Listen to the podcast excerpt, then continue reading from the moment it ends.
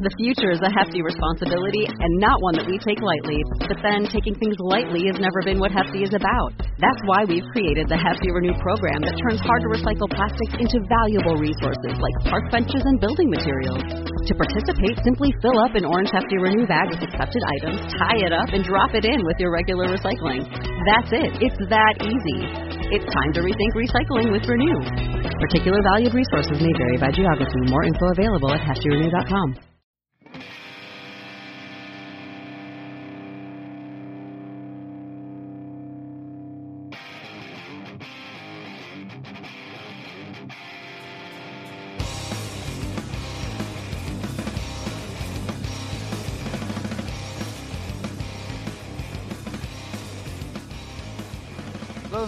Um, I'm Alan Kelly. Uh, I'm live from London. um, I, a friend of mine, conference organizer, once billed me on the conference as a contrarian. And I have a little bit of reputation for that, possibly because I'm one of the people who started the no projects meme on Twitter. um, but I just think a little bit differently. Um, so some people love what I do, and some people think I'm nuts. That is a great way to start us off. Uh, greetings, everyone, and welcome to another edition of the Agile Uprising podcast. I'm your host, Jay Hersko. With me, I have good friend of mine, Jonathan Schneider. John, welcome. Howdy, howdy. Welcome. And as if you heard in the intro, we have esteemed guest Alan Kelly joining us. Alan, thank you so much for taking the time. My pleasure. Thank you for having me. So, Alan, um, along with that intro, for our listeners that may not be familiar with you and your your body of work, your oeuvre, to steal a term Mhm. from Chris Murman, how would you how would you describe like if, if I ran into you at a bar and I said, "Hey, Alan, what do you do?" How would you pitch that back aside from the contrarian aspect? Ah, ah, ah. you know what? People call me an agile coach, and I fit into that box the world has defined as agile coach. But I really don't like the title, you know, because I know what real coaches do, and I do some of that. But I also, I'm not shy of saying, I think what you need to do is do it this way. And sometimes that's straight out advice, and sometimes that's training, sometimes that's writing, you know. So I know that temperamentally, I am not an agony aunt. I'm not. I'm not a good coach. I can do a bit of it. So I tend to call myself an agile guide.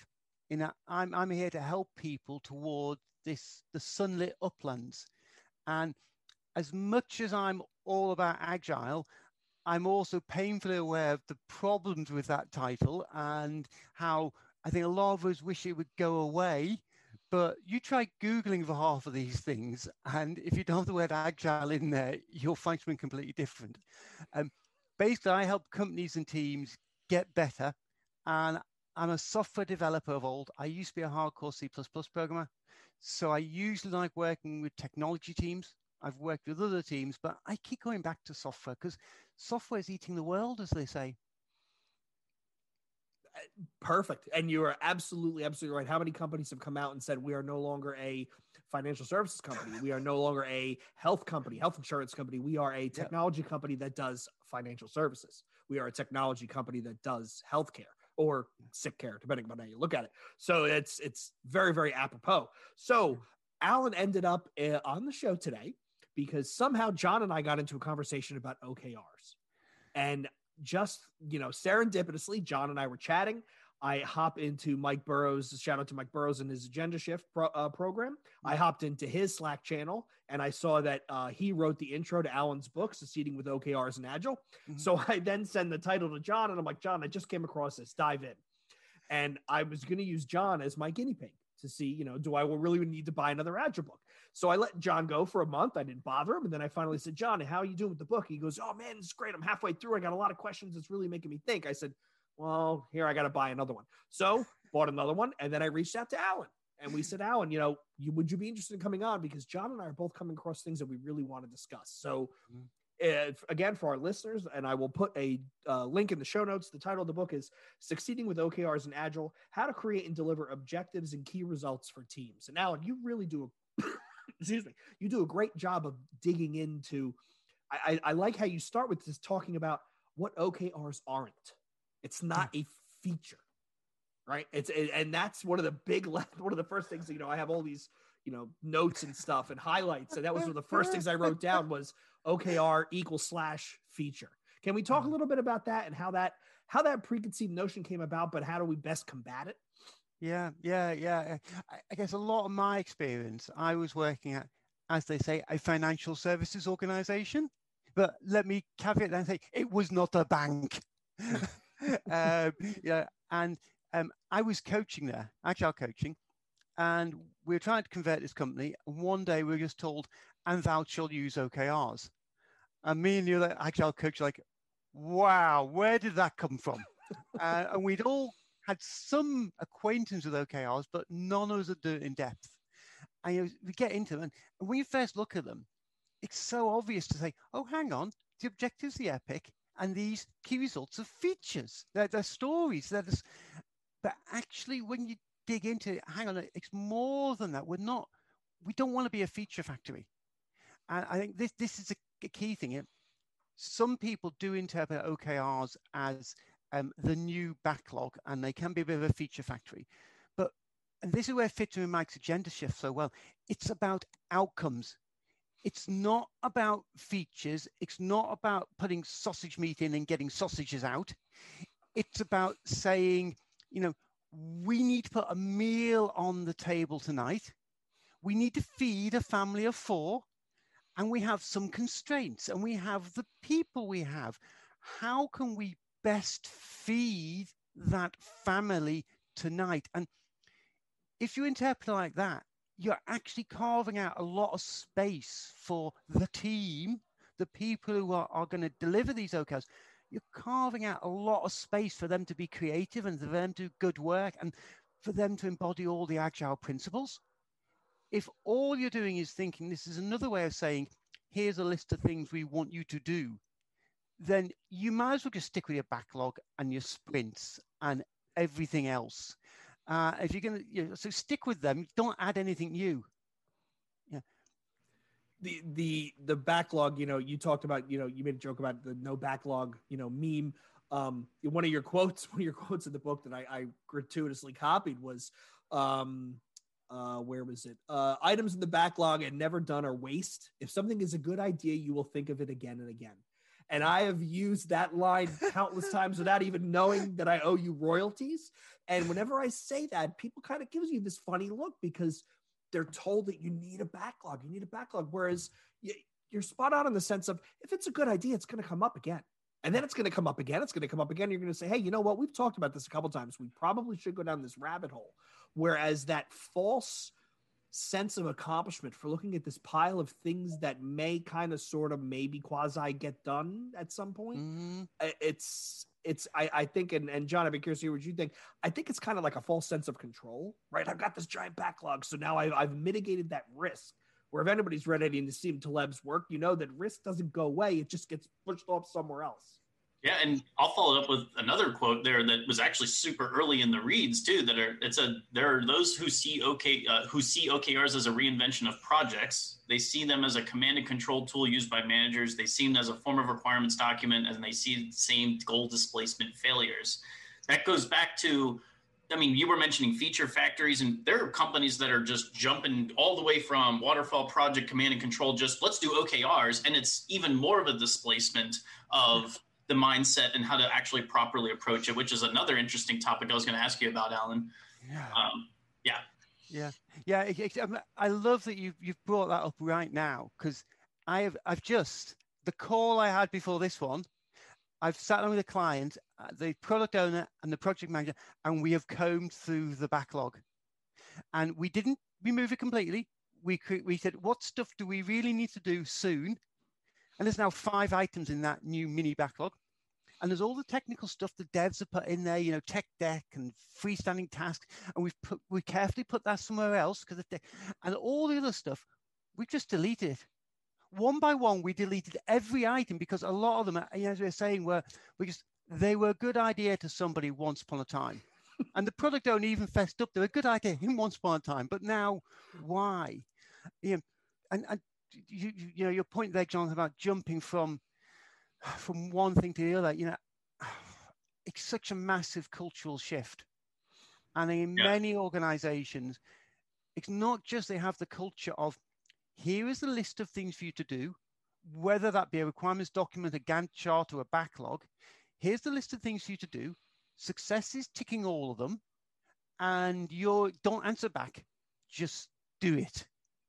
And to jump to OKRs, to jump to agile, true agile, in fact, and to jump to OKRs is really about saying, hang on, guys, you you aren't just there to do what you're told. You're there to co- cooperatively create, co-create things here. We have problems. You're the technology experts. How are we going to solve them? And to make that jump is such a massive cultural leap. I'm not sure many of today's companies can make it. Mm. Um, very, very big cognitive shift. Your mental model completely changes. You know, you made a you made a remark on the way success is typically measured is we have this list of things to do and we check boxes. Um, the older I get, the more philosophical I get. I was recently reading a book about uh, Greek philosophers, and I think it was you, you, Eumenides, maybe Eumenides, Euripides. One of them had the idea of the heap, where you have a logical assumption that's correct, and then based upon that logical assumption, you make another logical assumption, another logical assumption, all of which add up to being correct, but they end up with a totally wrong answer. Oh and God, I think yes. that's the that's the correlation to that to that idea of management where John and Alan, Team John, Team Alan, they ticked all the boxes. But then, you know, here's a, you know the waiter comes to your table and says, "Here's the chicken parm that you ordered. However, this meal is completely inedible." That's really what it ends up with, right? Because you've you've ticked boxes to a, to a logical end that don't necessarily make sense. Yeah. Yeah, and it's great. You, you're talking about philosophy there. You know, I was a bit like yourself, reading outside of my my comfort zone the other month, and I, I was reading about physics, and I was struck by you know quantum physics at, at the atom level, a subatom level, quantum physics is completely different to physics at the astronomical level.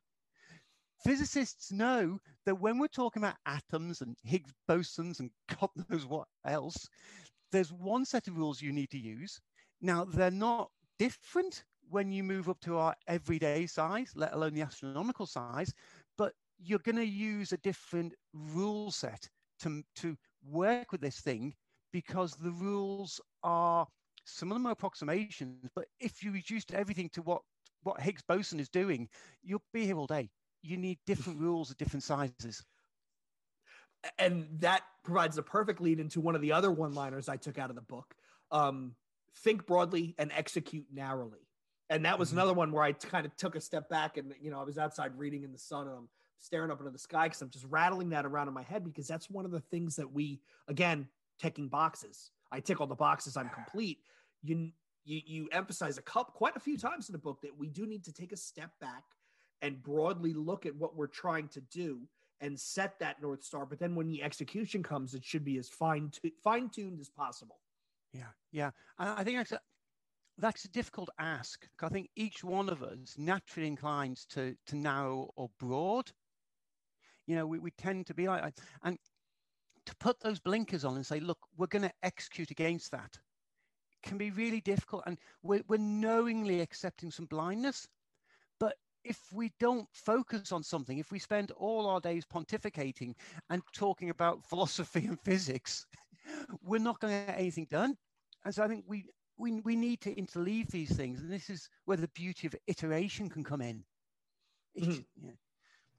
Yeah, that's a good segue actually, because um, there's a good quote. There's time for planning and a time for doing. Most of the quarter gets spent doing, but there's a time set aside for thinking, planning, and learning. So the question I had with like around that is just how does one differentiate the importance, effort, and priority between those? Um, is it role driven? You know, what what is it? Yeah, yeah. You know, I think as I stick a finger in the air, I'm going to say one week of, of thinking and planning and 12 weeks of executing. And that's more because the, the, the year divides up nicely into four quarters on that basis.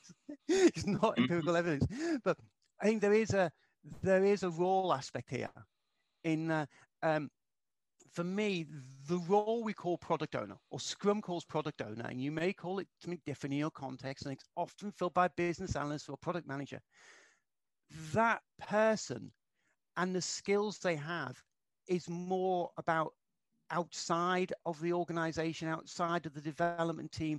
It's about what do our customers, our stakeholders, even our managers, if I can mention those people, what will add value. And those people are, you know, particular product managers, they're on the road. they're talking to these people, they're gathering this information and they're bringing it back. And I'm not saying developers shouldn't be involved, but developers are masters of the code and their skill set around the code.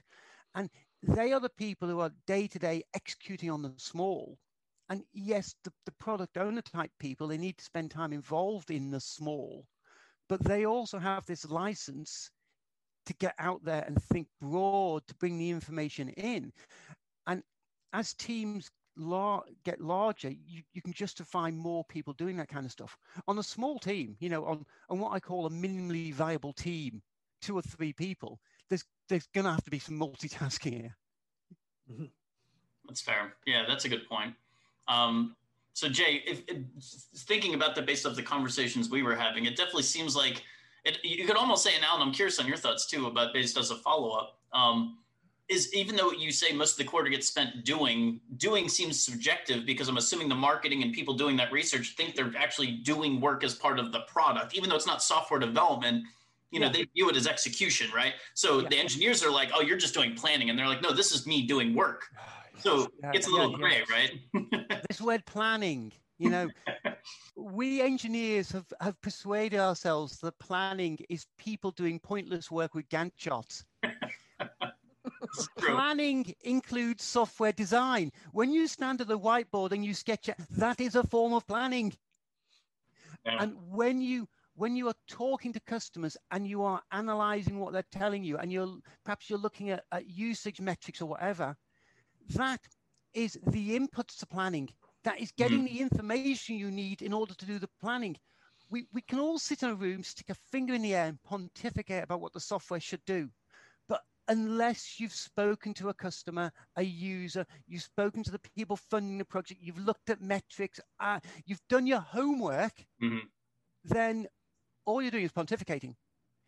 Yeah. And I think, unfortunately, this is where some um, some devs, and I say I, I am a dev and I love devs and sometimes they get caught out because they think what is good for the code is good for the customer. And we need to separate those two things out. And the product owner is the specialist in what is good for the customer. And the developer is what is specialist in what's good for the code. Now, they're not watertight roles. They, they overlap at times and they've got valid views, but I want them represented by people who can have a conversation. Yeah, and you can you can air that difference and you can talk about it and you can find a cooperative solution and when you talk about you know what's good for the customer versus what's good for the code one of the other one of the other quotes i pulled out of the book which i thought was great where you said when thinking in terms of an objective the value being delivered with that objective and i put extra emphasis on this quote should be blindingly obvious yes. and i think that is again it's like it's one of those like duh things but you do need to say it because if it's a good objective, anybody without even knowing what your team does should be able to look at it and say, "Ah, I get it." And that that inadvertent or advertent, you know, uh, intentional transparency leads to a much higher, I would actually say, a much higher fidelity of dialogue than would just be, you know, yeah. we're going to implement Kubernetes and we're going to move contain. You know, yeah, it's not. Again, it's you know, way that, too down the rabbit hole. That quote came directly from experience working with this client. and the first time through the OKR process, we knew it should have benefit, you should have value, and we made it clear. And we, we sat in the OKR review meeting, and there was this senior manager there looking at OKRs. Hmm, so, what is this? How does this add value? How does this? And he, he was he was European, jealous accent. How does this add value? How does what does this do for the customer? And on his right hand so, shoulder, he had a consultant from a well known expensive consultancy and they, they both just you know, went through this constantly asking, where's the benefit? Where's the benefit? I'm sure they're on automatic pilot. So three months later, we made it even clearer. And we went back and we had the same meeting on the next set of OKRs, and we got the same set of questions.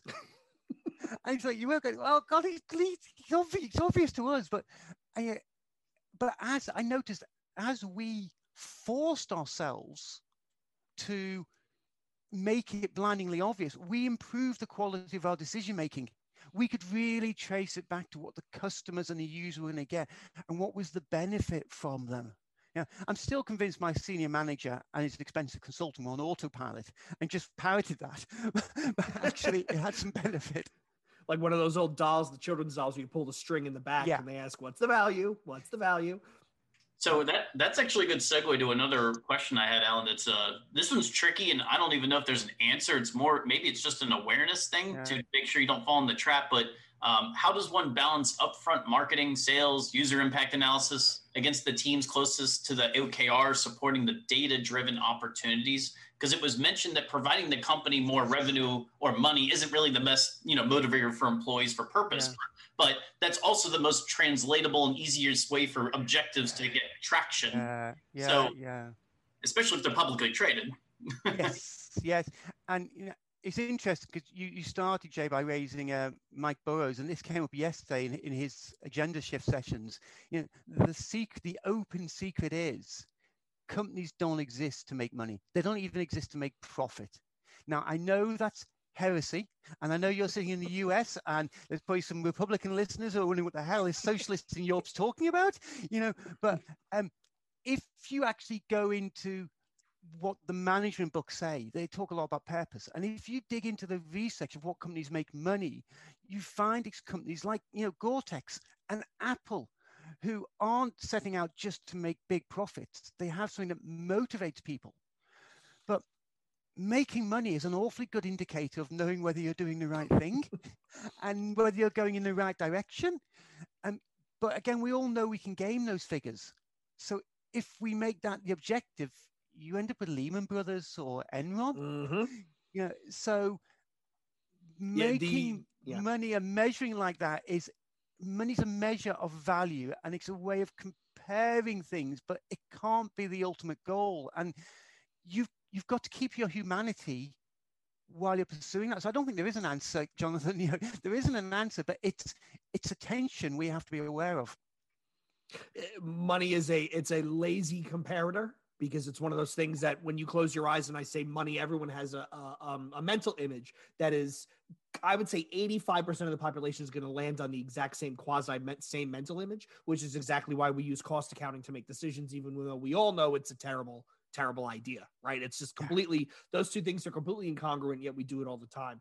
And you know you mentioned you mentioned purpose is the greater good and you mentioned companies like gore-tex and there's stuff like patagonia.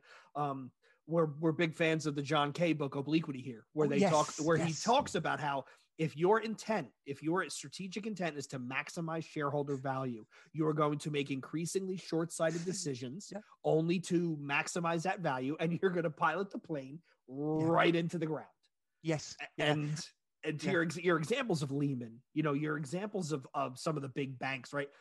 Uh, Wells Fargo, where they were just, you know, there was the uh, agents who were creating fake accounts just to hit numbers, right? They Yeah. they were they were making short sighted decisions based upon a metric, and they Yeah. drove the plane into the side of the mountain. Yeah, yeah, and you know, in today's, are we in a pandemic or can we say post-pandemic yet? Hopefully, your listen, your listeners, hopefully, in the post-pandemic world. We we are just in the, the tail end of the pandemic world. This, this whole idea of purpose and meaning has become so much more forceful, hasn't it? It's, Mhm. it's no longer. It's, we've we've got more important things to worry about than money. Right. There is um Yeah. I, I had that conversation with somebody else, Alan, that one of the one of the hopefully good things to come out of this whole situation Yeah. is people not only start taking assessments of their own lives and what they their own lives and what they think is most Mhm. important. I also think mo- most importantly there is a renewed perception of mental health and a renewed emphasis on you know mental health does not mean the explicit lack of mental illness and that is something that we as a, as a species we don't deal well with Hmm. societally hopefully that'll i'll get us a bit And- better And not not to continue on with the topic, but it is. I mean, it is fascinating, and I know a lot of our listeners are probably struggling with like you. You might have one, several teams that are doing these types of plannings and objectives, and they're solving customer problems. They're relentless at understanding them. They have personas. They know the customer experience. They're doing all the right motions, and they even come up with this grand plan of great things they want to do. And then the higher ups and leadership just go, "Yeah, but that doesn't really align with our business model and revenue Yeah. projections and target." And that's a really tough conversation, and it's kind of deflating It seems sometimes. Yeah, it's one of those conversations that should never happen. You should never get into a situation where the OKRs the teams come up with don't align with that. And that's where I think you know, the, the product owner's got a real role to play here because Mm. they're on point for this stuff. There may be other people in the picture, there may be dev managers and God knows who. But you know, um, the the and the man the leaders should absolutely be explaining what they they're wanting but they've got to leave this white space for the teams to to create in and it's the product owner who needs to be the one who is most aware of what the company and the market and the strategy and all of that is so they can they do have a bit of a leadership role in setting OKRs, but that they're not, you know, they're not the one who sets them. It's a team thing. But the product owner needs to be the one who who can, you know, help the team focus on that and say, look, the, the company is trying to do this. These OKRs you've suggested are great, and there may be reason for doing them, but we need to justify ourselves to ourselves in the first instance, and perhaps next week to some other people in the company, why the things we are doing are, not quite what they, they, they, uh, you know, the blindingly obvious thing. And there's reasons for doing that, you know. And I remember again going back a couple of years to my experience with OKRs. The team I had, um, we're doing a lot of revenue protection work and the senior leaders are pushing for OKRs about new features, new markets, new customers. And actually, it's a DevOps team. A lot of what you've got to do is simply keeping the lights on so your existing customers don't walk out the door. and sometimes you have to explain that you know okay we we may not be spot on the strategy and the things you've been talking about because there's this other thing which you may have ignored called the existing customers yep Yep, and that's the whole Geoffrey Moore, you know, um, zone to win, and you know, you, there yeah. is a chunk of your business that is keeping the lights on, the doors open, and the revenue flowing while you're ideally looking for your next self disruption, yeah. right? To, yeah. to to reinvent your own stuff. Um, so we we talked a lot about objectives. I, would like to talk a little bit about the results piece because this is where I kind of had my mind blown, right? So when you, you you have a quote here, Alan, that when you think of results, results typically fall into one of two categories: feedback or risk reduction. And that was another one of those like, oh wow. Because you, eh, eh, to me, I was like, shit, why did I come up with that? Because it truly is true. Like when you think about a clear objective that's blindingly obvious that everybody can understand, the results of that objective should be either I'm learning more, which will make me change what I'm going to do next, or I have mitigated a risk. And by mitigating a risk, I've moved that risk to someone else, offloaded it, gotten it out of the way. Right. Yeah. Um, I was like, whoa, I'm like, this is kind of like, this is acceptance criteria right here. Like, uh, this yes. is if, if, and if your acceptance criteria don't look like that, well, then maybe you re- need, need to rethink the objective because you're, yeah. you're going in a different direction.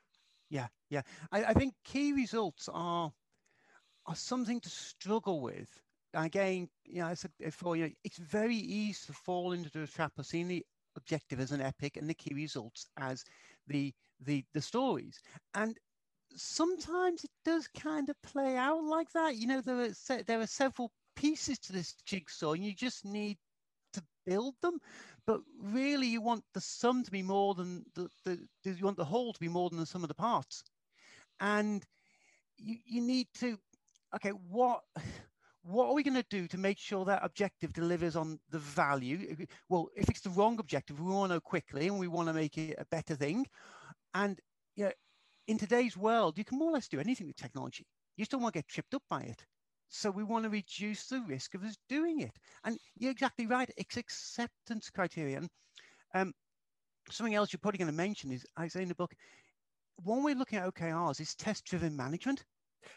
You know, it's like, you know, you're a coder and you sit down, uh, I need to write something to do so-and-so. Okay, what am I testing? What are my tests? Okay, so that's your objective. I need to achieve this how am I going to know what's going to get in the way? Okay, these acceptance criteria, these are my key results. You know, so it's not completely like that either, but it's one way of thinking of that. And once you make that leap, that it's more about um, test-driven management, it's not a great leap to then say, hang on, OKRs are an API for the team. The objective is is the thing that you can call into and the key results describe how it behaves. And so when you start interlock teams, like these are the APIs, these are teams describing themselves to their peers and their superiors and God knows who else. And what to expect from us when you call us this month. So to piggyback off that analogy, uh, it goes along with the key results trick section. So I'm going to read a quote. Bear with me for a sec. Yeah. Says, as you become more experienced in writing OKRs, you will find that there are a number of tricks that can be used to make key results more achievable while also giving the team more autonomy. This is where it got interesting. Uh, as a result, teams should find that they can aspire to greater goals because it's safe to fail. Um, basically, the question that comes out of that or comment is you know, companies that visualize their work heavily, you know, it, and, and they're overly transparent about expectations, failing or learning, as people may call it. Like it's it's it's okay, it's accepted. That is a very big culture change and struggle in a lot of companies. Yeah. So. I mean, how I mean, now you're getting into coaching through empiricism and the behaviors and mindset changes, and based off what you just described on the whole API and teams describing themselves. I mean, going off that analogy, what happens if that team wants to do data driven testing and very high complex technical stuff and then they fail doing it, but they did a really good job? Yeah. You know, were they successful? well, they, they delivered some value, haven't they? They've learned something. And maybe they've learned what not to do in next time, risk reduction. There's value in these things. But was that what they set out to do? Mm, right. Was, is that what the company sees? And I, you know, everything you just said about failure, I'm not sure we'll ever get to a point where we we can either remove the word failure or completely accept it. We're, we're wired from a very early age, aren't we? You know, the red mark in your book versus the green tick. Um, but you know, failure is a failure is really powerful because failure is a great motiv- motivator to change. If you do something, you do it successfully, you do more of the same. You know, you you you know, it, it's um. I know someone talking about the turkey illusion. The turkey is there every day, and every day the farmer shows up and gives the turkey some food. So the turkey thinks the farmer's my friend. Yeah? and the turkey has no motivation to escape. You know, the farmer looks after him. And one day the farmer shows up and cuts his head off. Uh, you didn't see it coming. If you have a failure, though, you don't want to repeat that. If the danger is if you become too happy with failure, if failure becomes positive, it loses its motivator to change.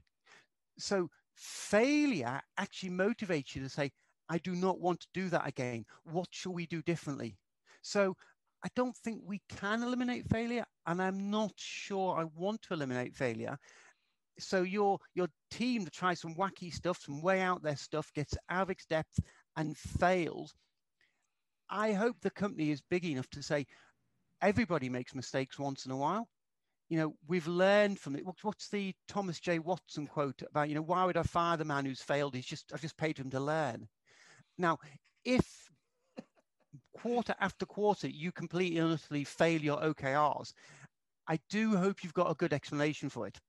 Uh, it may be your license to really push the boundaries. You may have may make sense, but I think you should be able to explain yourself at least to yourself. And if other people come asking questions, I'm okay with that. They may be big evil managers, but I think it's for your own good if people ask questions. Yeah. And I always seem to have more anxiety with a team that has very good looking metrics that's not meeting business objectives and outcomes than a team that has bad metrics because at least you know there's at least a correlation. But when the yeah. metrics look good and the business, yeah. you're like, oh boy, this is deep. This is going to yeah, get. yeah. What are these metrics really telling me?